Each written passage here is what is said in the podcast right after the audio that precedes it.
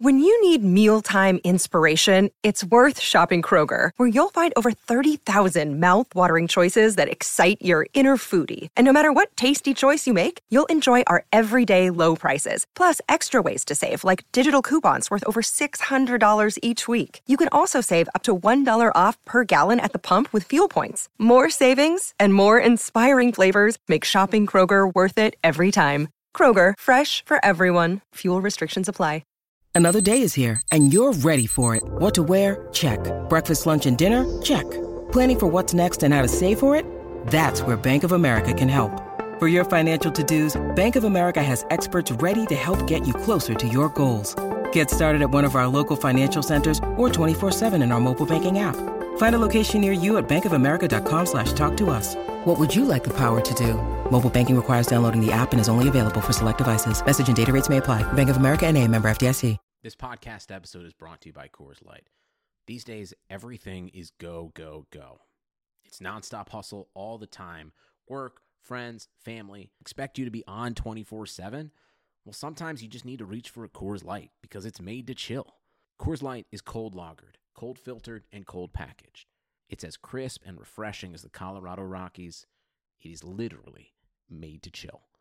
Coors Light is the one I choose when I need to unwind. So when you want to hit reset, reach for the beer that's made to chill. Get Coors Light in the new look delivered straight to your door with Drizly or Instacart. Celebrate responsibly. Coors Brewing Company, Golden, Colorado. Progressive presents The Sounds of the Old World. The year is 2019, and someone is waiting for the previews to start in a movie theater. Hey, you want anything? Popcorn? Soda? No, nothing? This has been The Sounds of the Old World. Brought to you by Progressive, where drivers can still switch and save like it's 2019. Quote today at progressive.com. Progressive Casualty Insurance Company and Affiliates. The Madhouse Chicago Hockey Podcast is brought to you by Triple Threat Sports. For all your team outfitting needs, call Chris at 708 478 6090. The Black Oak and Oak Lawn, the South Suburbs' finest casual upscale dining, and Merichka's in Crest Hill. Family owned and operated since 1933. Let's drop the puck. Welcome to the Madhouse Chicago Hockey Podcast with NBCChicago.com's James Naveau. It's not even so much me as it's Ronick. He's good. And 670 The Scores hockey guy, Jay Zawaski. You don't play this game with a big heart and a big bag of knuckles in front of the net. You don't got dinky do.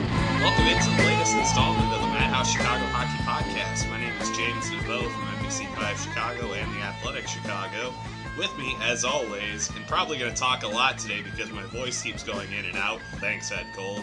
Jay Zawaski is 670 the score. Jay, I hope you're feeling healthier than I am right now. I'm doing well. I feel pretty good. It's been, uh, you know, Addie has been sick, but I've been, knock on wood, able to avoid it so far. Hopefully that continues because I hate being, I'm the worst sick person ever. My, my wife would say the same thing about me. She would say that I'm a horrible sick person and that I'm a huge baby every time I get ill. So. Well, I think I believe I read something that colds are harder on men than women. Like scientifically proven that men, when they get colds, it's more severe or it's I don't know. I think it affects men and women differently.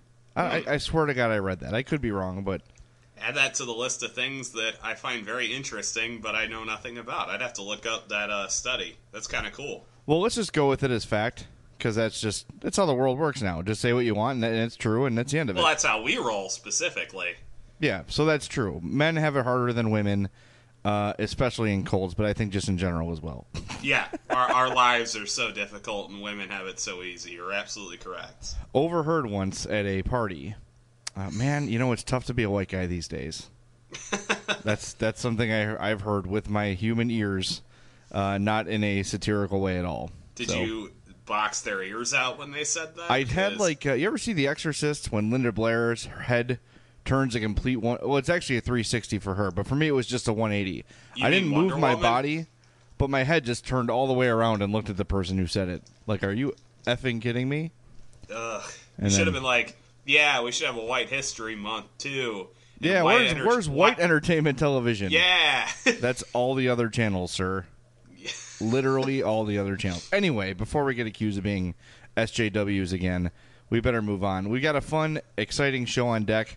As always, we will answer your emails, and we have a new segment to debut. The brainchild of, I think James, right? You kind of came up with it.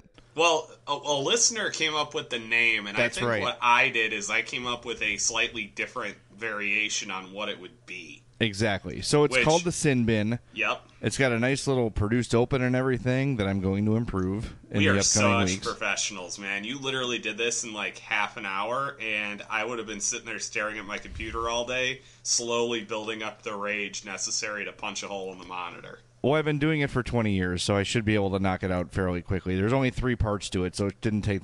They actually the hard part was finding the uh, movie clip I needed with good enough quality. So that was the issue I had because the new uh, the official Madhouse podcast laptop only has one sound card, so it can't record onto itself without recording all the ambient sound around it. So I had to finagle it and wire it like MacGyver, and I got it to work. So. Oh, I thought you just were going to lock the door to your office and say, "No one come in for the next ten minutes." It still doesn't. It still picks up. Anyway, no one cares about this. so the, Yeah, the this- concept of the sin bin is for James and I to confess either our hockey or non-hockey sins of the week. Uh, Yes. it should be a lot of fun, and then we'll get like we always do, get to your emails. But let's start with um, the red hot Chicago Blackhawks hockey squadron, um, who they pretty much beat the hell out of the Coyotes last night. It was way worse than the score appeared. There were some weird goals there. There was uh, probably one or two that Crawford would want back, but they just took it to the Phoenix. Sorry, the Arizona Coyotes for the better part of sixty minutes. And I think we we said this um, in our last podcast, and, and I think it still stands. This team is hitting their stride right now, and they look as good as any team in hockey at this moment. And yet again, Nick Schmaltz driving the truck, man. That kid has been something else lately. Ever since he got paired up with Jonathan Toews, and ever since he came back from Rockford, really, he's been like a completely different guy. Playing with such assertiveness, and he is finding every open spot on the ice, and his passing has been phenomenal.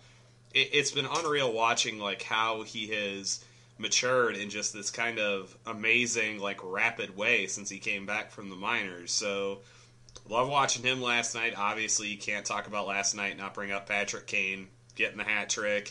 First time in 20 years the Blackhawks have had a hat trick in back to back games. I mean, that's just, that's unreal, man. That we're getting these kinds of performances, especially out of the guys that are getting them. Yeah. It's absolutely critical for guys like Kane and Toews to be doing what they're doing. Well, and that's see, early in the season it was Corey Crawford carrying the team, and I think we knew that while he's still playing well, fine, he's not playing the way he was, you know, the superhuman level he was playing with early in the season, but they needed him then to carry the load. Now that Kane and, and especially Jonathan Toews have found their stride offensively, they've been that's what you really need during the course of the season is your skaters to carry you for them to be your best players especially those two your two highest paid guys and they have finally uh, especially like i said toews they have finally found their stride and they look awesome both those guys do Jo- Jonathan Toews is overrated, by the way. of course he Never is he doesn't deserve to be an all-star or anything like that or in the top 100 NHL players of all time, or No. anything like that. because we should base our hockey opinions on you know a bad month Yep. I'm, you know, I don't want to, I don't want to pay too much attention to that, but because I'm afraid we get into the arguing with the straw man. Um, but there, there were more than a few people that were mad at Toews. I heard it on the score. The Mully and Hanley show talked about him uh, not doing enough and not earning his money, and should they trade him and all this. Was, are you effing kidding me? Like I know, you know, the score. I take pride in working at the score, and not being the hot take show, but that was as big of a hot take as I've heard. And uh, boy, that was ridiculous. And I hope now, looking back on it, uh, those guys see sort of the Jay, we have idiocy of breaking. NHL trade news. What? Remember, what's a guy that you and I have talked about the Blackhawks should potentially go after for winger help? Patrick Eaves. He has been traded by the Dallas Stars to the Anaheim Ducks Oof. for a conditional second round pick. They get bigger and more physical with more offense. Yep. That's well. That's a good, It's a good move. for the Ducks. And Definitely. I, I, I question could would a second round pick from the Blackhawks have gotten that done since they're divisional rivals? I don't think so. I think it may have had to have been a one. I'm interested to see what the conditions on the pick are. yeah, that will That will make a difference for sure. But see, that to me, that was the guy as far as forwards went that I thought made the most sense for the Hawks. He was inexpensive. He sort of provided just what they needed. It's a guy who could play on any line and not feel either butthurt about not being up high or you know he's a guy that's versatile that way. So all right, there's one of the options gone. And like Stan Bowman has said, they don't think they're going to do too much, if anything. So if you take him at his word, and I don't know if you should, but if you take him at his word, they're not looking to do too much. And and like we said last podcast, they really don't need a ton of help. I mean, more depth is always a good thing, especially depth with some playoff experience. Sure, you want that, but I think the team as they're constructed now is good enough to compete for the Stanley Cup. Um, and there's no real like I don't know if Patrick Eaves would have been the difference between a cup or not. No, it's not like the Andrew Ladd situation last year where he, you needed a guy like that. This year they don't. They could use it, of course, because as we've said all season, they're not perfect. No team in the West is perfect. You could use it, but it's not going to break you not having it. Well, on to option B, and who knows if Stan Bowman even wanted him? You know, it, we don't know that. I don't have any insight into that, but I do know I've my source, my closest source, told me that the focus remains a forward. Um, they're not. I don't know what that means as far as defensemen, if they don't want one at all, or if they don't think they need it. But I think, or if uh, they just don't think the market is where they want it to be in terms of what teams are going to be asking for when um, they're they're like setting the price. I, I guess you don't want to overpay for a defenseman that's really not going to give you what you're looking for out of the position. Well, and they're also not going to trade their first round pick because they're hosting the draft next year. And I think we've discussed this before, but that that makes me mad. If you really think that you can make the team better and try to win a Stanley Cup, you absolutely do it. I know it'd be great to have a first round pick, blah blah blah, and you know it's the host city. People get over it. You know what's going to make them get over it if there's another banner going up in October. Um, Yeah. I don't like uh, not doing what you want to do hockey wise because of an event. That's to me that's really stupid. It's backwards thinking. It's not the way the Blackhawks have ever operated before. It's not the way the Cubs would act, and that's sort of the model for an office in sports right now. You go out and if you think you need to give up a first round pick to win the Stanley Cup, you absolutely do it, and you do not hesitate because you are hosting the draft in the summer. That is ridiculous. And see, to me, I think Stan Bowman can make the argument that he wants to hold on to that first round pick, not because the Blackhawks are hosting the draft, but because the Blackhawks need it. They need to start getting those kinds of. I, I know, like, toward the end of the first round, you can't really consider a guy high end in terms of being a prospect. But at the same time, you, you have to look at a guy as a first round pick. It's like, well, there's a reason he's getting picked up there. He has the potential to be that kind of guy in your organization that frankly, in the next couple of years, you're going to need because you're going to have Artemi Panarin likely becoming a free agent when his uh, contract extension is up. You're going to have to eventually deal with the fact that Nick Hjalmarsson and Duncan Keith are getting older. Mhm. I mean, there's there's a list of guys that you're eventually going to have to consider their replacements for in five years down the line. And having a first round pick goes a long way toward being able to do that. The the conditions on the draft pick, I, uh, Chris Johnston from I think he's in a I think Globe and Mail in Toronto or or Sportsnet, sorry, says that Dallas will receive the middle pick of Ottawa, San Jose, and Toronto's second round picks in 2017, which the Ducks own all of them apparently. Mm-hmm. If Anaheim advances to the conference final or beyond, and Patrick Eaves plays over half of their playoff games, that becomes a first round pick in the draft. So the condition is it could become a first. It's a good deal for Dallas. Yep. Now, see, it's funny. You mentioned that they didn't, maybe didn't want to trade in, in the division. Um, I get that, but it's not like they're competing. And I don't think Patrick Eaves is going to sign a long term deal in Chicago. It would be No. purely a rental.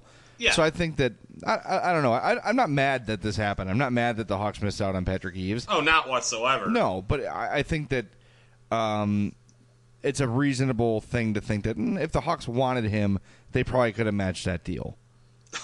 Oh, we have a another bit of breaking news in the NHL too, Jay. Jeez, now what? The mumps epidemic is back apparently. Way to go, Cutler. Five Vancouver Canucks players are currently battling the mumps and will not play against San Jose tonight. Five Canucks are missing tonight's game because of the mumps. This is what happens when you don't vaccinate. This is why we can't have nice things in hockey. See the West Coast. Yep. Look, what- look what happens. Things just fall apart, man. And and I'm going out to San Diego in March. Well, you're gonna get the mumps. Apparently. Light a mump. mump Speaking mump. of that should be the travel song and for the baseball playoffs. and fun, hey, I I heard from a uh, reputable source today that you're to be heading out to Boston for uh, Cubs Red Sox in April. That reputable source was me. Yes. So yes, uh, we're going out there with the new Spiegel and Parkins show for the sh- game on. I know we're going to be broadcasting on Friday, and I think we're going to the game that night. I don't know if we're flying back Saturday morning or what's going on, but we'll be down there, and I know you're going for the whole weekend. So hopefully we can meet up and maybe we'll do a podcast. And I snagged tickets to that uh, Friday game between the Cubs and Red Sox, so we'll be at Fenway on the same day. How about that? That's awesome. Have you been before? I have never been to Fenway. All right, I'm not going to say anything. Let's remember this conversation Okay. and have it when you get back and when we both get back because I want to hear your um, unsullied opinion on the building. Okay. All right. I I have tried very hard not to ask people, "Oh, how's Fenway?" I I like experiencing a park for myself, and I know a lot of times you get people will either inflate your expectations or completely dash them. Like when I went to PNC Park last summer, everybody was like, "Oh my god, it's the most beautiful park in America," yada yada, and I was like, "I bet it, it's cool." Like, but it can't. I went. It took my breath away how beautiful that stadium is. They killed it in Pittsburgh. That park is what all parks should aspire to be when they're built now. I love that place. So if it's anything like Fenway, you know, in terms of that, I would be a pretty happy camper. And I know it's a high bar, but hey, I'm allowed to do that. I'm also going out to uh, Petco Park in March. I'm going to a uh, couple of World Baseball Classic games, so a couple parks getting uh, knocked off the list this uh, spring. I need your travel budget, man. Damn. That that one you can thank my dad for. The April Boston trip was me. I my wife and I bought the tickets today. We have our Airbnb all lined up. It's going to be our uh, vacation this year. So we felt like good, responsible adults. We got everything like figured out and booked early, and we did all that stuff. So go us, man. Go adulting. Well, I'm very much looking forward to it. Um, I want to go back to. I've been there three times. This will be my. This will be my third time. So I'm. I'm excited to get back. I'll just put it that way, and I will not poison your mind with any thoughts before you get there. Thank you. All right, let's tell our listeners about our good friends at Triple Threat Sports, the best place in the area to get your NHL jerseys lettered. But did you also know, James, they're the best place to go if your team needs jerseys? Whether you're an elite travel, high school, or college program that needs to outfit hundreds of kids, or if you're a beer and pizza league team with 12 players, Triple Threat can put you in pro quality jerseys at pricing you can afford. Triple Threat Sports can work with you on every aspect of the job logo design, fitting, apparel for off ice, you name it. And you don't have to be a hockey player to wear uniforms from Triple Threat. They can get uniforms and apparel for all sports baseball, softball, football, lacrosse, and more. So for more info, call Chris at 708 478 6090. That's 708 478 6090. Or email him for more info at chris at triplethreatsports.com. Triple Threat Sports, if you can wear it, they can make it. We want to thank Chris and all the people at Triple Threat for supplying everything we need for our Patreon donors. That's patreon.com slash madhousepod.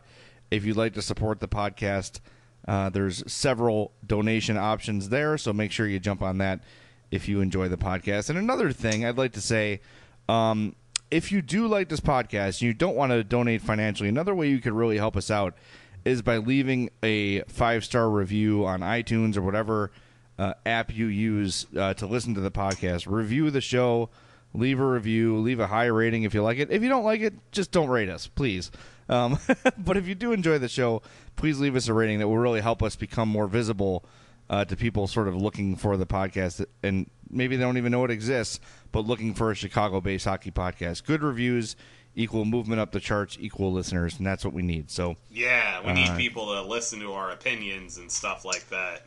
all right. Well, speaking of opinions, I I, I wrote you on Twitter about this today. There's something I want to ask you, and it's been on my mind for a little bit. And I know this. I'm very much dancing over the line of hot take.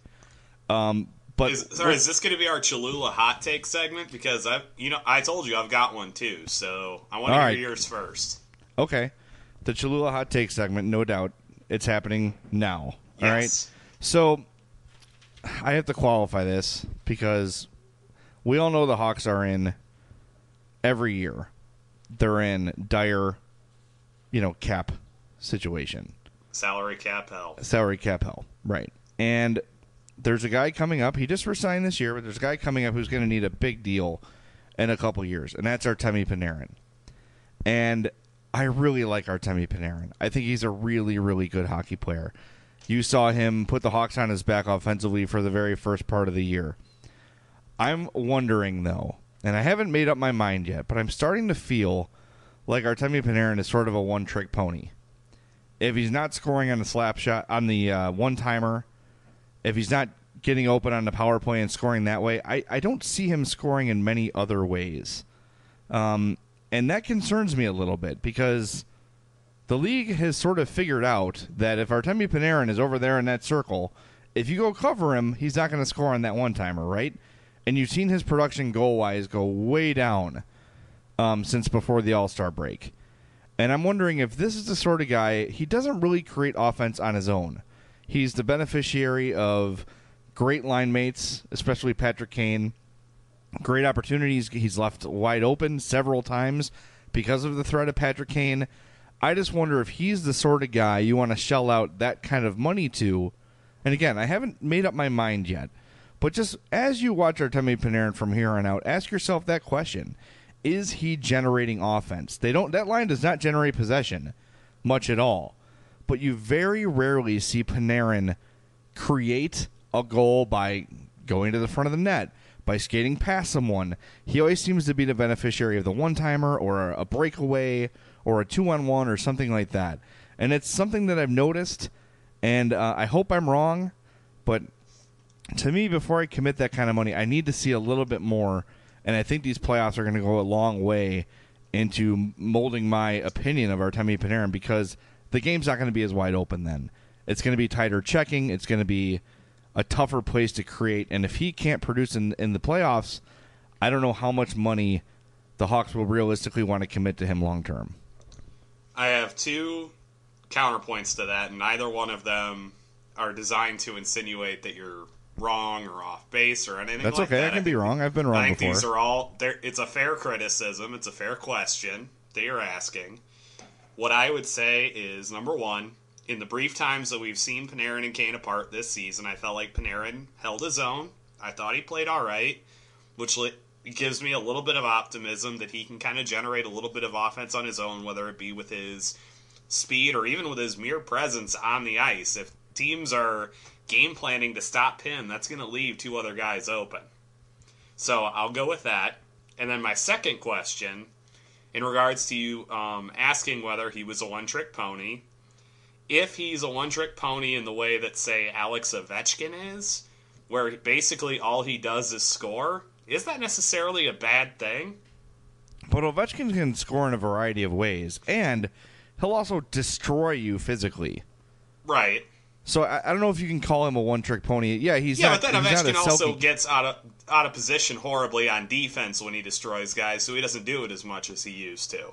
Sure, and he's never going to win a Selke. There's no doubt about that. But Panarin isn't scoring 50, right? like Ovechkin is, Okay. and I don't think he's bringing the total package uh, offensively like Ovechkin is. You've seen Ovechkin score in every imaginable way, and I know when we checked in dur- during Panarin's hot streak, half of his, more than half of his goals came off the one timer, mm-hmm. and I believe the ones he scored since then have all been one timers. So I, I'm just, you know, I'm not, I'm not saying he sucks. I'm not saying they should trade him. Of course not. He's a world class talent, and of course it'd be better to have him than not. But before I'm giving him seven, eight million dollars, like we talked about him potentially earning after this, after next year, I've got to see, you know, I've got to see him score in other ways because right now his scoring method is pretty one dimensional. Okay, I'll ask you one more question then, as kind of a follow up. Then, if Mhm. you're the Blackhawks, if you're Stan Bowman, if you've got the magic cranium that comes up with all these permutations and the salary cap and what you can and cannot do, if after next season you you say to yourself, "I'm not giving this guy six, seven, eight million dollars a season. But I think somebody else will. Do you pull the trigger on a trade during the summer when he's got one year left on his deal? Well, it's tough to say that because it depends on what you get for him. First of all, if you know you can add a up and coming young defenseman, someone that will be a staple on your blue line for the next ten years, Mm-hmm. I would absolutely consider that because we're seeing here with the emergence of Hartman, the emergence of Schmaltz. This team knows lesser- how to develop forwards. they do, and to a lesser extent, uh, Hinostroza and Kero and Rasmussen, they've got forward depth. And like I said, of course they'd be better off with Panarin than not. But if he can bring you a guy that's going to st- uh, stabilize your blue line for the next 10 years, because Brian Campbell is probably not going to play next year. And if he does, Yeah. he's not going to play beyond that. And I don't think Brent Michael Seabrook is only is getting older. beyond this year either. No. And Brent Seabrook is only getting older. right. Duncan Keith is only, and Duncan Keith, all of us, is ageless. But eventually, eventually, maybe five or six years from now, but eventually, he's going to slow down too. So you need to start reloading that blue line. And all Van it takes, Reem- by the way, is one bad shot block from Nick Hjalmarsson from joining that group, by the way. When you play the game the way he does, he's one puck missing a bit of padding on his leg from being out half the season at least and never gaining a step back. That's totally true. And the guys you have in the system now, with Van Riemsdyk, maybe Forsling becomes that guy. Yeah. Everyone seems to think he's going to. Mm-hmm. I think he could be a very good player too. So I'm not. I'm not saying that's not true, but the, these Blackhawks championships, make no mistake, they've been won because of depth, and they've been won. They've been won because of staggering team defense Yep. and uh, they need to address the blue line. So I know we're talking in huge hypotheticals here. Just something that I have been observing lately that Panarin has not been the offensive generator that I thought he would sort of grow to be this year, and he's really just sort of scored in a couple different ways. I'd like to see him. I'm not saying go to the net and be Dustin Byfuglien and anything like that, but really take a puck, skate past someone, shoot it, and score. It seems like that happens very rarely with Panarin. I think this is actually a really good segue into my hot take, I guess you would call it. Um, Okay. We're mentioning the defense, and I have a question for you, Jay. Yes, we sir. All, we all know that Joel Quenneville, the last few weeks especially, has been getting a lot of credit for the way he has assembled this lineup and the way that he has put together the forward lines, and this team is really clicking right now. And the coach seems to have the magic touch this season where hit, the young guys are producing, the lines are chipping in, everything's Sure. good, right? Mm-hmm. Joel Quenneville made a mistake last night. Nick Okay. Hjalmarsson should not have been on the ice for that game last night. There is no reason in God's green earth that if Nick Hjalmarsson has to come out of a game for an injury, A, it's one that's bad enough he shouldn't be on the ice, and B, what's the point of dressing seven defensemen against the Arizona damn Coyotes? Well, see, I don't know. I don't know if you heard the post game. Quenneville did say that he was asked about that after the game, and they said, "Was the seventh defenseman in case Hjalmarsson couldn't go?" And he he didn't say yes, but he said could be, which is basically a Okay, confirmation why? in Quenneville's then I, then I want to know why. I agree with you. If If, if they you're if he's thi- not going to be able to make it through the entire game, why are you risking him? Give him to, give him last night off, and then he's got until Sunday against St. Louis to get over whatever upper body thing he's got going on. That's a I guy totally- you cannot afford to hurt himself worse. That is a guy you need on the ice if you're going to win. I'll say this right now. If Nick Hjalmarsson is injured and doesn't play in the Stanley Cup playoffs, the Blackhawks are not winning the championship. Period. Oh, there's is no way, no way. he is one of their most important players, and there is no reason in God's green earth where this team, who has made their living on coasting through the regular season, knowing that the playoffs is the only thing that matters, why would you not put that mentality, which we've talked about at length on this podcast, why would you not institute it there and not have Nick Hjalmarsson play last night? I, I don't have an answer for you. If if I'm playing devil's advocate, and the only thing I can really hope is that it's a minor injury, and they thought he could probably play through it, and then he said, mm, "You know what? I'm not feeling right."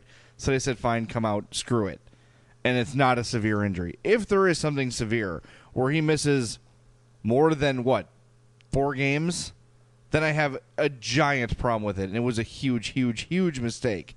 But until I see the outcome of this, it's hard for me to get too pissed off. But you're right.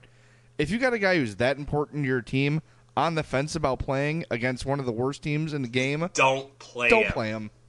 Don't play him. It's very Tracy simple. Myers last night.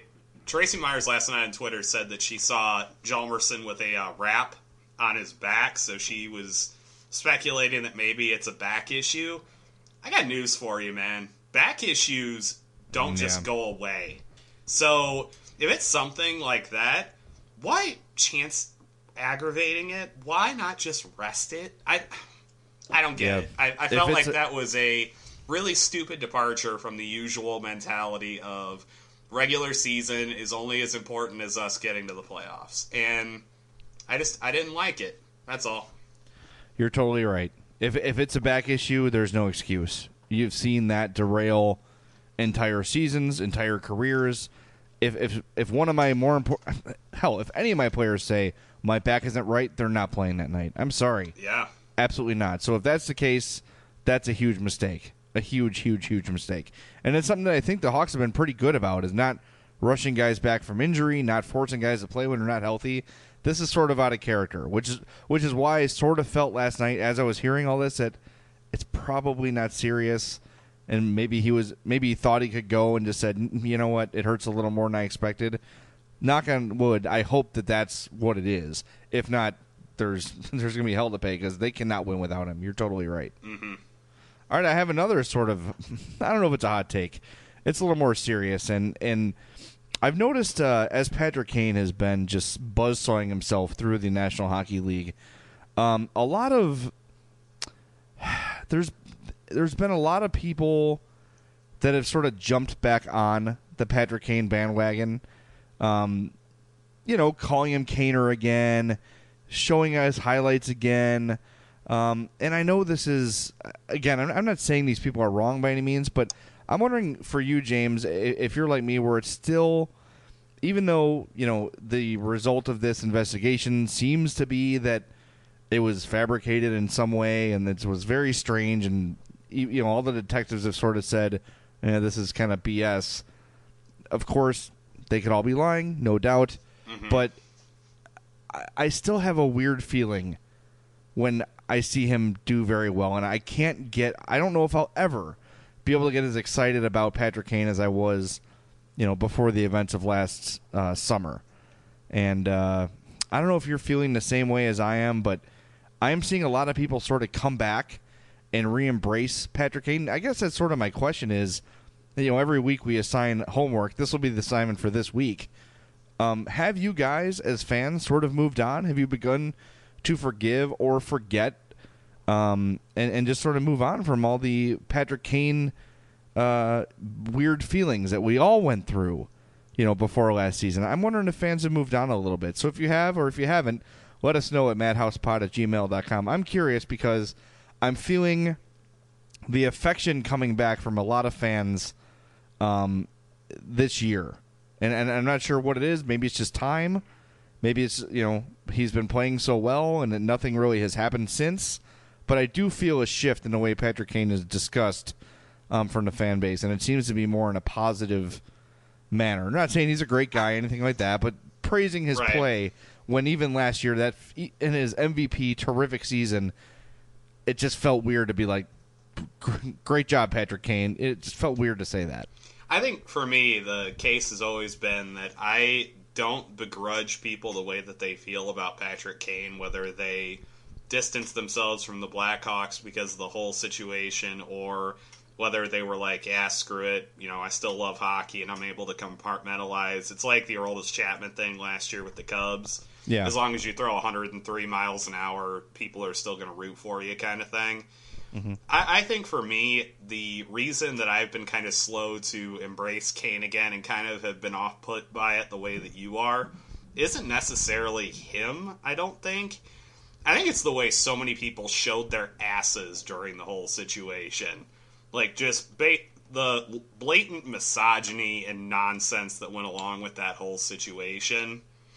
I think to me that's at least part of it is that I am still stu- I'm still so disgusted and put off by some of the stuff that was said and what was done and the labels that got thrown around and all that stuff. I, I, think part of it for me is I'm still irritated by that part of the equation and the way That's that a really good point. people went after, especially female fans who expressed reservations about Kane and you know obviously like you said he was not found guilty of anything was never charged the situation was likely, at least in some part, fabricated from the way the prosecutors in Buffalo and the police have talked about it. All of that's all well and good, but just the way, like I said, people showed their asses and showed their biases and showed their misogyny and some of the things that were said and done during that whole situation. I, I, just don't think I'm ever going to be able to put that completely out of my mind when watching Patrick Kane and is that fair to Kane? Probably not. But then again, I don't really, I don't feel like any of us owe an athlete anything anyway. So, you know, Yeah. it, it just it kind of is what it is, kind of thing. Well, see, that's a really good point, James. And and as you're saying that, and as you're talking about the grossness that went along with that whole thing, again, not the fault. that We talked about this with Barstool Sports. It's not necessarily Barstool Big Cat's fault that a bunch of their fans go after people. It sucks. They should denounce it, but it's not di- directly their fault. Um, I, I think that now that we're just sort of talking through it, you have that feeling of God. It was so awful back then the way people acted towards people that were, you know, questioning Patrick Kane or mm-hmm. condemning Patrick Kane Yep. for what they thought happened. I don't know if I feel like God, if I if I change the way and I'm I'm being totally real here and I we always do this on the podcast, so this is really how I feel and call me a puss, whatever you want to do, but I feel like God, if I celebrate this guy, I'm going to that place. I'm forgetting about it, and I'm forgetting about what could have happened. You know, and it, I struggle with that. Like, can I really celebrate? th- And I felt the same way with Chapman. I was thrilled he was not on the mound when the Cubs won a World Series. I really was. I agree. It's just, it's hard for me to, even though like the fan of me is like, yeah, celebrate the hell out of it. It's great. I will always have that reservation about him. And I don't know if it's about him or, like you said, the stuff around it and my fear of becoming insensitive to it. Or, or becoming, or, or dismissing the way, not dismissing, but I don't know. I think, I, I don't want to come around to poo pooing the whole thing. I, I guess I want to remain skeptical, if that makes sense. I, I've run into the issue um, doing posts on NBC, for instance, like if Patrick Kane like does something like has a filthy shootout move or whatever, and it comes to like posting a video of it, it's always kind of interesting for me where it's like, do I really want to celebrate Patrick Kane? Is that gonna be off-putting to those who have kind of given up fandom of the Blackhawks because of the whole situation with him? And I think to a certain extent, what I've decided in that instance is that I'm covering it strictly as a almost kind of like a news thing, like where you just kind of are like, look, it's noteworthy that he did this, but I, and so like I'll do that, but I've never gone with the narrative that I've seen a few different places push of redemption story. You know, Oh, like n- hell he had to overcome obstacles to win the MVP award. And I give, for the most part, the Chicago beats, it seemed like didn't do that either. It seemed like it was more of a national thing. So I kind of feel comfortable posting something like that as long as I'm not taking it to that next level where it's like, oh, look where Patrick Kane has come from and look what he's overcome it to me it's all it's always been about balance it's always been about balancing my personal feelings with those of the blackhawks fan base as a whole and i think that it, it's something that you just kind of cognizantly consciously whatever sorry word you want to use there it's just something you're just gonna have to keep doing i guess as time goes on because and as, i think as long as that dilemma and that thought process is going on in your head then i don't really think you are forsaking those that you know, were hurt during the whole situation. Yeah, that's much more eloquent than I can say it, man. Re- really you, you put it well. Um, it's just I, I think that a lot of people, I, I think we'll find when people uh, turn in their homework assignments, we're gonna find a lot of people feeling the same way. Sort of like, man, he's playing really well, but I just I'll never forget kind of how that whole thing felt. And again, I And again, I, and we like don't begrudge said, anybody of course. what they feel about him as long as you don't assail anybody else for feeling the way that they feel about it. Correct. I, I feel like there is definitely like a kind of middle ground we can come to here where you don't have people who are always behind Kane saying, "Oh, you know, he was a, he was innocent, and you're an idiot for still thinking that way." Da, da, da. And that that's always what I've been very adamant about people doing is respect the feelings of others in this situation and frankly in life in general. All right, James, are you ready for the sin bin? I am really excited. Let's do this thing.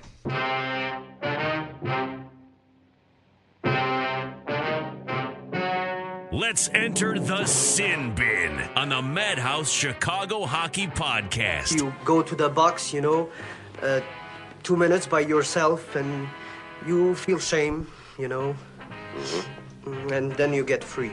That's right. It's our brand new segment, The Sin Bin, on the Madhouse Chicago Hockey Podcast. Thanks to our pal Russ Matera from the score for voicing the open. I did the rest of the work, but Russ voiced it as he always does. The voice of the podcast. He's awesome. Love that dude. Um, all right, so why don't you begin, and I will sort through the several that I could use for this week's edition while you're doing yours. Can we have a uh, on-air production meeting real quick? Yes. Did he mention the sponsor of the segment? No. We Maybe should do that should right now. then. The sponsor of the Sin Bin is our friends, are our friends at Merichka's Restaurant, 604 Theodore Street in Crest Hill, just west of Route 53. Thanks, James. Thanks for reminding me. you're welcome, dude. 815-723-9371. Family owned and operated at the same location since 1933. Third and fourth generations of the Zdralovich family now serving you. Hand cut products in their own butcher shop, including their own steaks, burgers, and the famous poor boy sandwich. Serving the highest quality seafood and chops and numerous homemade items made fresh in house, including their ginormous onion rings and fantastic double baked potatoes, the Icelandic cod that's hand cut on premises, full carry out menu, a full bar with craft brews, banquet facilities for up to 110 people. So visit merichkas.com or check them out on Facebook at facebook.com slash merichkas. That's M E R I C H K A S. Open seven days a week and close only on Christmas, Easter, the 4th of July, and Thanksgiving. James, step into the sin bin and confess your sins, my friend.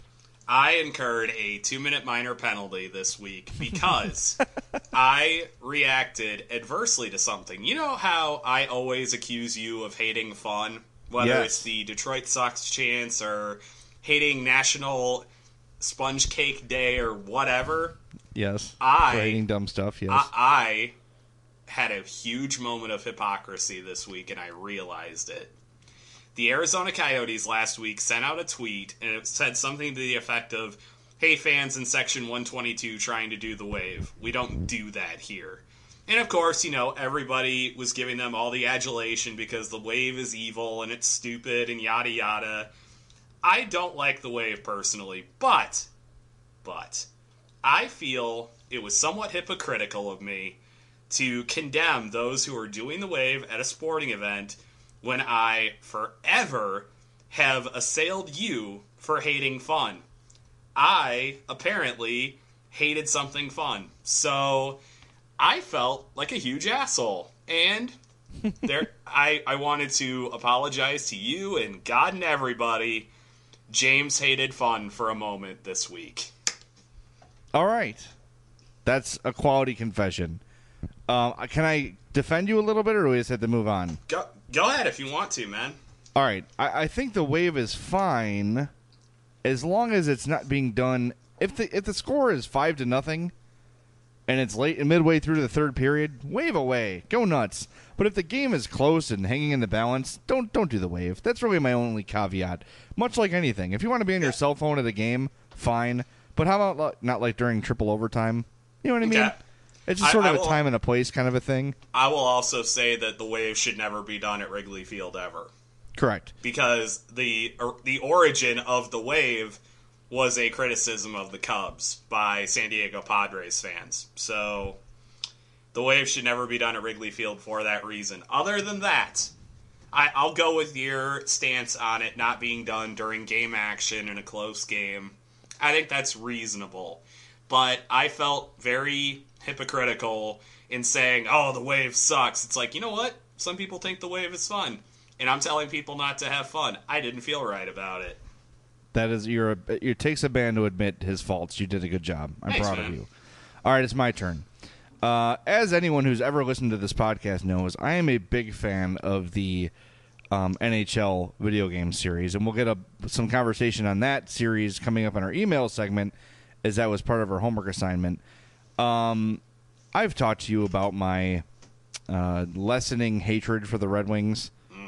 Um, in NHL 17, and I think I went back to 14, they have a thing called Hockey Ultimate Team, where you can build. It's almost like a fantasy team. You can buy cards, get these players on your team. Well, you can also assign your team jerseys. And uh, I have to confess that this week I changed my team's jerseys to the Road Red Wings and the Home Wild. The And, uh, home wild? Really? I'm very the uh, the I'm sorry the Winter Classic uh, green, uh, yeah, and I, I- I'm feeling bad about it because I know that 2003 Jay would be beating me about the head, face, and neck with a anvil right now, um, but I just think they look cool. But that's my confession. Is my, my My- hockey my- ultimate team is wearing Red Wings and Wild gear. My my defense of you starts with the Red Wings jerseys, which I think the Red Wings logo is one of the best in the NHL. Yes. And my friend and I are actually looking at tickets to go to the last Blackhawks game up at the Joe, and I'm really hoping we can do it. Okay. My defense of you ends with the Wild. Come on, dude, are you serious with me I like right the now? green. I'm a Oh. big fan oh. of green. I the green is fine. Get a better logo, man. Ugh. Oh no, that's I know that, and that's that's a tease for maybe another new segment coming around the road. Yeah. Um, but what we uh, talked about earlier. It, that could Yes. actually be a very good segment. I really hope we can do that sometime. I think we'll start next week. But there needs to. You're right. The logo sucks. But when I'm playing the game, I can't see the logo because NHL. But you know it's there. Team- You know it's there. I play on United Center Ice. Does that help? No. Damn it.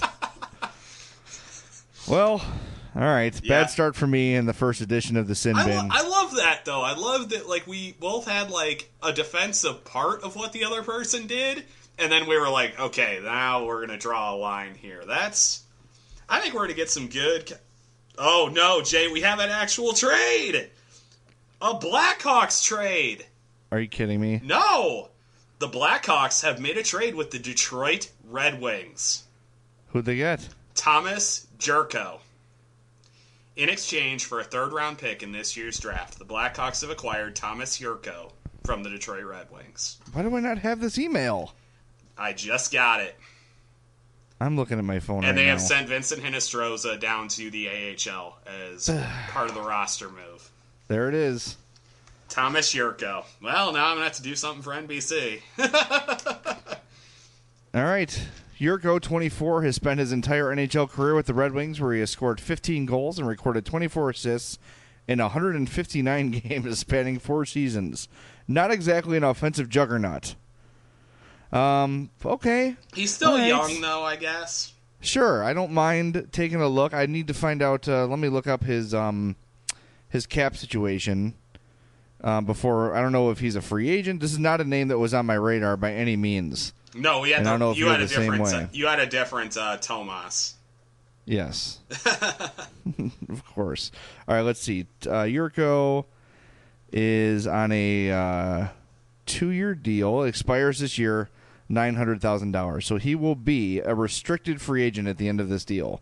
So the Hawks will have the opportunity to bring him back if they'd like, uh, based on his performance so far. Seems like a guy, if they wanted to, they could probably re-sign and bring back and look to have in the fold long term. I don't uh, looking at it that way. I don't. I don't hate it by any means. It's a guy that um, has shown a little bit in the league, not a ton, but he's shown a little bit. A 24 year old forward with some versatility. Um, man, that's that's out of left field. That is not a name I expected. Because we kept hear- hearing, you know, Tomas Tatar and uh, even Gustav Nyquist, which would have been awesome. Um, Tatar was not a name on my radar. Hmm, interesting. You mean you mean Jurco?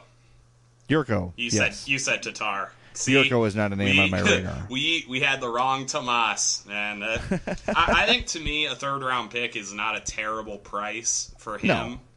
Wait, they're he- hosting the draft. They need all the picks they can get. I believe they have another third round pick, don't they? Or is it a fourth Yes. round pick? I don't know. They have they have a pick they acquired from You're the somebody. facts guy. That yeah, it's true. I generally am the facts guy, but I'm going to go with alternative facts here and say that I think they have another mid round pick from somebody. I want to say it's like Winnipeg, and I think it's like the fourth round, maybe. I don't know. Anyway, All right. Yeah. Well, so hey, dude, this is the first time the Blackhawks have ever made a trade while we've been podcasting. Yeah, I'm very happy. Wow, it's great. I mean, uh, I don't have a ton of reaction for you on it. No, I, I, Uh, you know what? Homework assignment. We, we'll come up with some Tomas Jurco hot takes over the weekend. Yeah, absolutely. I- we'll, I- see him play a couple games, hopefully, too. So I, I think that what it can boil down to essentially is that this is not a high price to pay for a guy who's still only 24 years old, doesn't have insanely great offensive numbers despite playing just about two full NHL seasons, but he's got upside, he's pretty cheap, and the Blackhawks don't really need a guy who is going to be a first line winger. If he can come in and play third line wing or whatever, and occasionally chip in in other areas, whether it be penalty kill or whatever. I'm not all that familiar with his game, but if he can kind of chip in and be like a Dennis Rasmussen level player, maybe where like he gives you a little bit of something at a couple different areas, I'm perfectly fine giving up a third round pick for that. uh, just saw this on Twitter uh, from NHL Numbers, the Twitter account at NHL Numbers. Jurco hasn't recorded a point through 16 games this season. So, Yay! yeah. Yeah, interesting. Hmm. Interesting. But, I, Uh, but a how guy weird who will- is that though? That we were just talking about how our stance toward the Red Wings has softened, and then they made a trade with the Red Wings. Oh, I just saw uh, Greg Wyshynski just tweeted that he, he thinks the last time the Hawks and Wings made a trade, Was it it was Kyle Chelios trade? Calder. No, I think it was Kyle Calder for Jason Williams. Ah, Remember that one? Who could forget? who can forget? All right. Well, there you go. A little bit of a curveball for us. Man, I, I, like that. I did not anticipate that. No, well, hey, it's something. It's a move. And now I don't know if that's gonna scratch their forward itch, and maybe now they focus on D. I've got a text out to a couple of my sources to let me know what they're thinking here. Um, I'll- if he gets back in time, I'll let you know. So I've seen a couple of people have weighed in on Twitter about it, saying they would rather have Vincent Hinostroza in the lineup every night than Tomas Jurco. I think I agree with that. But This is go. I I think you're at a point in the season where it costs nothing to send Hinostroza down. Give it a whirl. Why the hell not? you can always bring him back. Yeah, exactly. If Jurco doesn't work out, you really think the Blackhawks aren't going to play him? Like, you really think they're going to be like, no, we have to do this. We traded a third round pick for him. No, I think yeah. I, I think this is a. We'll see if a change of scenery is good for him and he can produce for us. If not, we got guys. So, All right. With that, you ready to start the email segment? yeah, let's do it. Let's do it. Email the guys at madhousepod at gmail.com or follow them on Twitter at madhousepod. The email segment, as always, is brought to you by the Black Oak, where I'm headed tonight for dinner. That's right. The Black Oak is a full service restaurant and tavern located at 9630 South Pulaski in Oak Lawn. That's better known as 96 in Pulaski when you live out here. Black Oak serves breakfast, lunch, and dinner with hours from 7 a.m. to 2 a.m. seven days a week. They've got those signature burgers with the blend of brisket, beef chuck, and short rib, and the steak sandwich. I think I might go with the steak sandwich tonight, by the way. Made from the Australian Wagyu sirloin, you will love every damn bite. 13 TVs, you will catch every minute of the Blackhawks. They've got slots as well. So stop by for an outstanding meal and stay for the great atmosphere. Contact the Black Oak at 708-572-4500 or on Facebook at facebook.com slash Black Oak Tavern. The Black Oak, the South Suburbs' finest casual upscale dining. I will be heading to the Black Oak tonight before my event with Nick Schmaltz at Riley's daughter at 111th. I would like to say so- that I suggested that you do that, but I don't think I did. I think it was only a thought floating around in my head when you said it was an oak lawn. Truth So- be told, I have to go pick up the uh, the podcast check at the Black Oak, Aha! so it's just a good excuse So to go you're there. saying I'm going to get money? Yay! yes, yes, soon. Sweet, dude.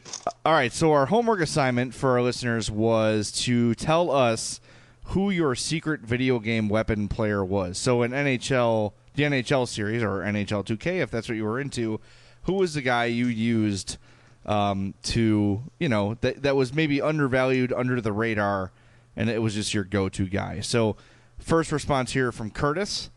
He says, just like you guys, I'm in my early 30s. I'm in my late 30s, and I played since the NHL '93 and Blades of Steel eras. Um, my wife still gets on me when I start playing Hut for too many hours in any given day. my best friend and I played hockey together growing up, and after practices, would come home and play the EA NHL series, and even dabbled in 2K series briefly. Him and I still jump on the PS4 to this day with the headset and chat as we either play each other or other online players. Secret weapon in the 03 through 05 era of 2K was definitely Marty St. Louis. Fast as hell and killed it on breakaways. I always liked LeCavalier and Tampa ended up being my team for a few years when they won the Cup in 04 versus Calgary. A young Brad Richards on his team as well added some nice firepower. That was a good team back then. Yes, it Thus was. the Stanley Cup. As far as recent weapons in Hut, well, I finally scored some good heroes. Screw the packs, Jay. I never get anything. Got to save them coins. I did get a Letang and a free pack. Flipped it for 150,000 coins. Then I purchased Amani, Roenick, Graves, Brind'Amour, and Al MacInnis. Great players for my first few lines. But my third liner secret weapon is Carl Hagelin. Oh, yes! There you go. That if is you get brilliant his speedster stuff, energy, actually. if you get his speedster energy activated, he will blow by any defense the other guy has. Put Andrew Cogliano on the other wing, and you have one fast third line. Yes, you All do. right, I like that. Very nicely done. See now, St. Louis and LeCavalier, I can't you can't call them like dark horses, but they were great in the games. Well, but no, no, no. You Carl Hagelin, that is that is the essence of the question. It's kind of like the Michael Vick or the Bo Jackson thing in football, where if you have a guy like that, you just run circles around everybody, basically. Oh, it's basically cheating. Yeah. Yes. So if, if, if the question was who is your go-to basic cheat code thing, then yeah, that we can go with that. But There you go. No, that, Car- Carl that Carl Hagelin. Hagelin thing, that Delightful. You nailed that. Then well done. All right, email here from Will Eggleston. He said the secret NHL weapons uh, former New York Ranger Matthew Lombardi in NHL 11. Ooh. I drafted him based on his speed stat in his season mode, and it turned out he was unbelievably faster than anyone else and could score on breakaways. What makes it even weirder is I don't think he's actually in the NHL anymore. Love the podcast and this question. Thank you, Will. That's another good one. Yes, I agree. Yeah, very good. Uh, here's another question. Hang on, I'm gonna move through here. Oh, Ryan Tennant, our buddy, uh, writes us about our debate over Corey Crawford and Ed Belfour. Oh, wow! That when did we have that? We had that a while back. You I said you would say, I take feel Corey. like I feel like it's been a while. Yeah. a couple weeks. Yeah, a couple weeks. Yeah. I said I would take Eddie Belfour over Corey Crawford. You said the opposite. Yep. So Ryan says, first James says he'd take Crow over Eddie Belfour, who best Crawford in both net mining and avian derived nicknames. Duh. No one's gonna go. No one's gonna question the. An eagle is better than a crow. We we know that. That's obvious. Okay. Then he says Crawford is the most important player to to the Blackhawks outside of Toews and Kane, somehow overlooking Dink, Duncan Keith, who Jay, a very smart and handsome man, correctly. I'm not making this up. This is what he's writing. Correctly named. I'd go so far as to say if I had to pick just one of the four, I'd take Dunk Norris because he can do things from the blue line that almost no one else can. I think the real question though is if you love Corey Crawford so much, why don't you marry him, James? I'm already married. Otherwise, otherwise. All right, so at 20 points in his last 12 games, I think it's safe to declare Jonathan Toews' Kiss of Sick Monkey's Wet Ass 2017 tour a success. Do you think this is him getting over some kind of nagging injury the Blackhawks had kept under wraps, or from him finally getting some run with the same line mates? A combination of the two, or maybe something else entirely? I think it's both. I, think I, would both. I would agree. I would think that it's a combination of factors. It's a a, a Nick Schmaltz cocktail, I guess. And speaking of which, happy 21st birthday yesterday to Nick Schmaltz. Make buy him a beer for me tonight, would you, Jay? I'm gonna. Yeah. Absolutely, I'm going to. They usually don't drink on these events, but I'm going to make them. Dude, he celebrated his 21st yesterday. He Yeah, has to have at least a beer. Totally. And they drive him to that, right? Like they, Yes. you guys have like a limo. You, get him Come a on. beer. Why the hell Drink not? up, Yeah, sissy. Uh, Ryan goes on to add that Michel Goulet in NHL '93 was his go-to guy, and he says, "Shout out to Hope for the best silent cameo in podcast history." If you missed it, my wife flashed me during Oh last week's podcast. god, that was seriously like the like we we've had a lot of moments that have kind of thrown this thing off the rails while we've been recording. That was a doozy. That was like a Hall of Famer right there. That was hilarious. Yes, uh, it was a good time for me too. Well, Uh, obviously.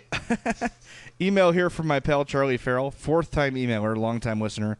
He says he he, uh, he lives out in L.A. He said he attended the Ducks Bruins game at the Honda Center on Wednesday and has a question about a call I saw at the end of the game. Okay. The Bruins were down four three late, so they pulled Rask with the empty net. Ryan Kesler initiated a solo breakaway towards Boston goal from center ice, but he was yanked down from behind by a Bruin at the Boston blue line. The puck casually drifted wide of the empty net, yet the referee still awarded Anaheim that goal. I've never seen a goal awarded to a team without even putting the puck in the net. Can you talk about the logic of this rule and maybe how long it's been around? Thanks. I'll hang up and listen off the air. Very, very simple. Um, usually in a situation like that, Kesler would have been given a penalty shot, but since there was no goaltender in net, the NHL has a rule that instead of awarding a penalty shot, they give an automatic goal when that happens with an empty net. That is Correct. Been a rule for a while now. I, I rarely see that rule enforced, so it's kind of cool that you got to see it in person. Because I, I can say that I've never seen it happen. So You'd think after Patrik Stefan, they would no longer assume an empty netter. Tr- Fair enough, but you also have to keep in mind, like that's a big time. You know, that's a big thing to incentivize not hauling a guy down. Yes, that you're just going to give up an automatic goal anyway. There's your logic, because if there is a guy with a, they're just going to get tackled. So to prevent that, they just make it automatic. It's like a There's clear path foul in basketball. Like that, you get like two. I think it's like you get two free throws in the ball or something Right. like that. So, yeah. All right. There you go. Email here from our, our pal Hugo Maya. He says loves the loves the podcast. One of the secret players I used everything. Uh, I use in everything. I start my GM mode with the Hawks is Mike Hoffman. I slot him right away in the first line with Toews, and there's an instant click with him. I think he got paid this offseason, but last year he could have gotten him in a fair contract. Mike Hoffman. Wow. All right. I, I can honestly say I did not see that one coming. By the way, Jay, I figured I'd mention this to you because you would appreciate this. In NHL 2K7, which I own for, I believe, the PS2, Okay. I would play as the Blackhawks. This was before Patrick Kane and Jonathan Toews were on the team, so they were not on the Hawks then. Tell me something good about Ruutu. My weapon, my wraparound specialist, score a goal every damn time I had him do it. Tuomo Ruutu. Damn right. Yep. Then he blew out his knee and was out for the season. Yeah, well, he Game did. was he, very did he did not electronically, so we're okay. There you go. Uh, Salsa Shark. Salsa Shark. Uh, thanks for the topic, guys. I'm not sure if I have a secret weapon, but there were a lot of video game guys that I was always better with than most. I swear to God, So- if he says something like Duke Nukem, I'm gonna punch him. No, Sundin, Fedorov, Bure came to mind right away. But if we're looking for someone low key, I'll never forget the video game romance I had with Sergei Zubov in the Oh, spring of yes! 2000. Yes!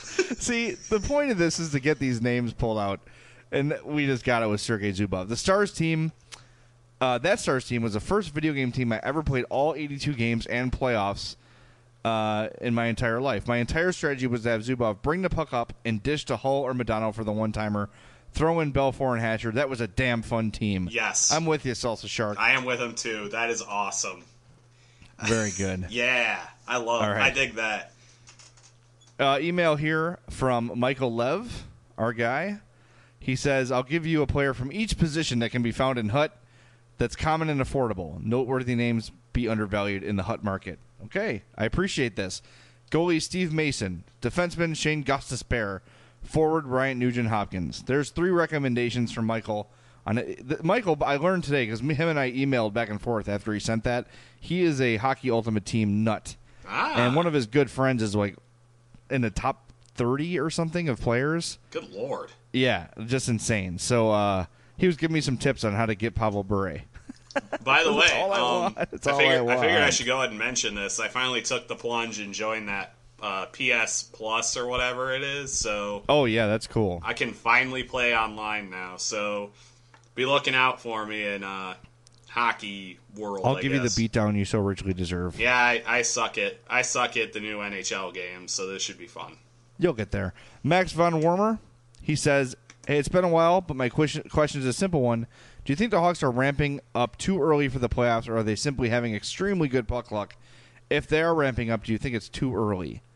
Well, I can't. You can't say it's too early because what are you going to not play well? Right, Like, I don't know how you exactly, like, how do you prevent that.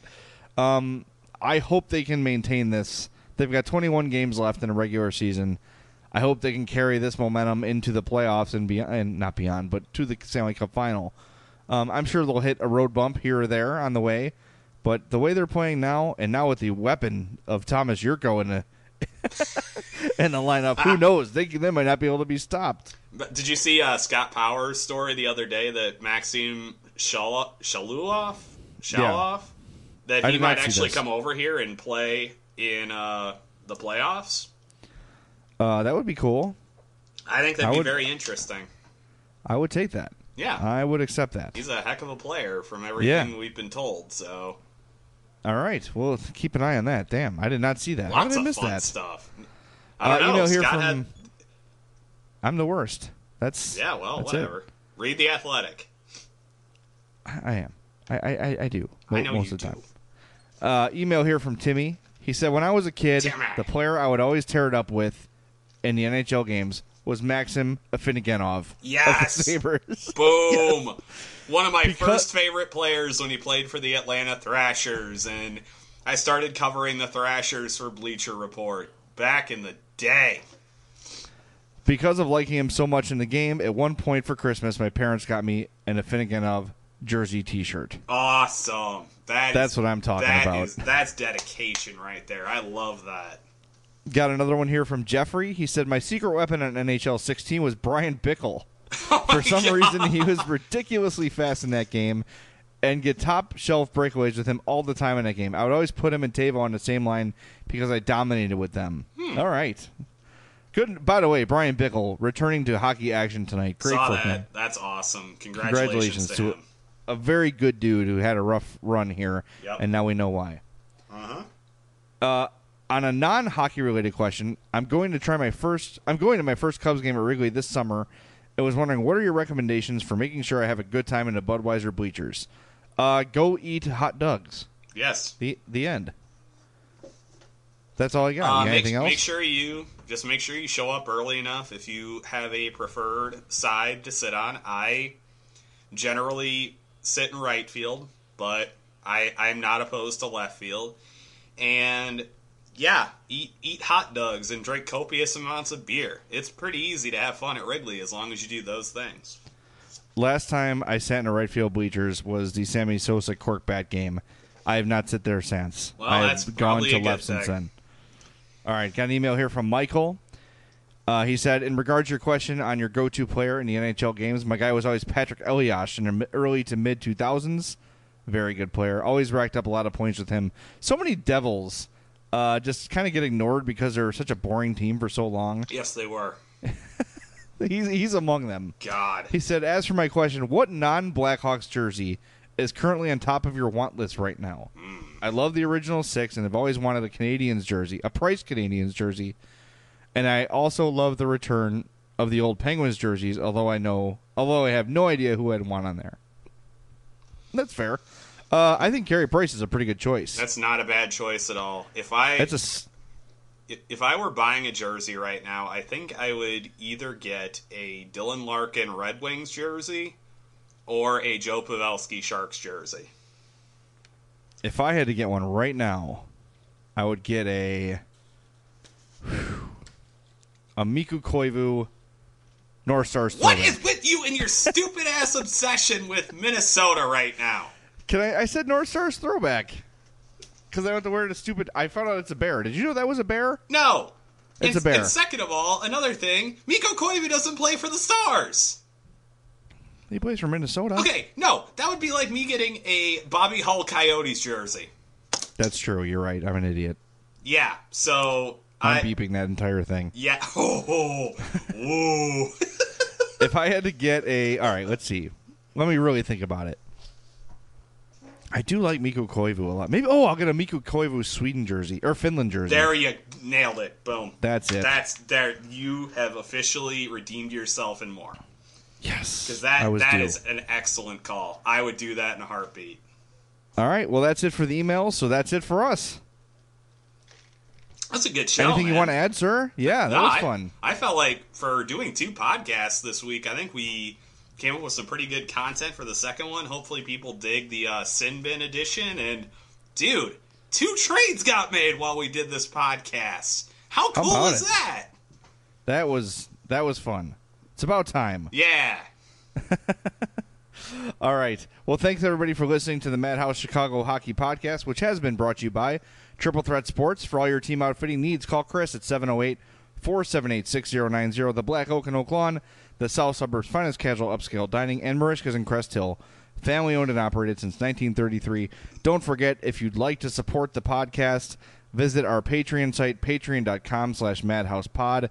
And if you don't want to do anything financial, totally fair, totally understandable, uh, feel free to leave us a solid rating, a five star rating on uh, whatever podcast software you use. That helps us move up the rankings. It helps us become a little more uh, visible to those seeking out podcasts, and it would help us greatly. One more thing I want to mention, I failed to mention uh, on the last podcast, I, I mentioned the shirt going through 26shirts.com to benefit my sister who passed away last month. Um, really cool. Welcome to the Madhouse t shirts. If you buy one of these, eight dollars of every sale will go to the Rush Epilepsy Center in memory of my sister Anne Zawaski, um, and uh, the rest goes to the artist and to the company for production.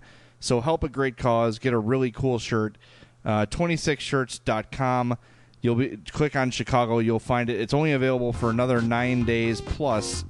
Um, so make sure you jump on that soon if you are planning on doing that because this offer does expire uh, at the end of next week. So thank you to those who have purchased already. I know a lot of you have reached out and said you were planning on it or have done it so far. So thank you, thank you, thank you. Um, again, that's 26shirts.com. The link I will retweet on my personal account at jzawaski670 and on the Madhouse Pod Twitter account as well. So thank you for the support there. Thank you as always for listening to the Madhouse Chicago Hockey Podcast. And until next week, have a great weekend and welcome the Tomas Jurco era. Have a great weekend. Take it easy, everybody.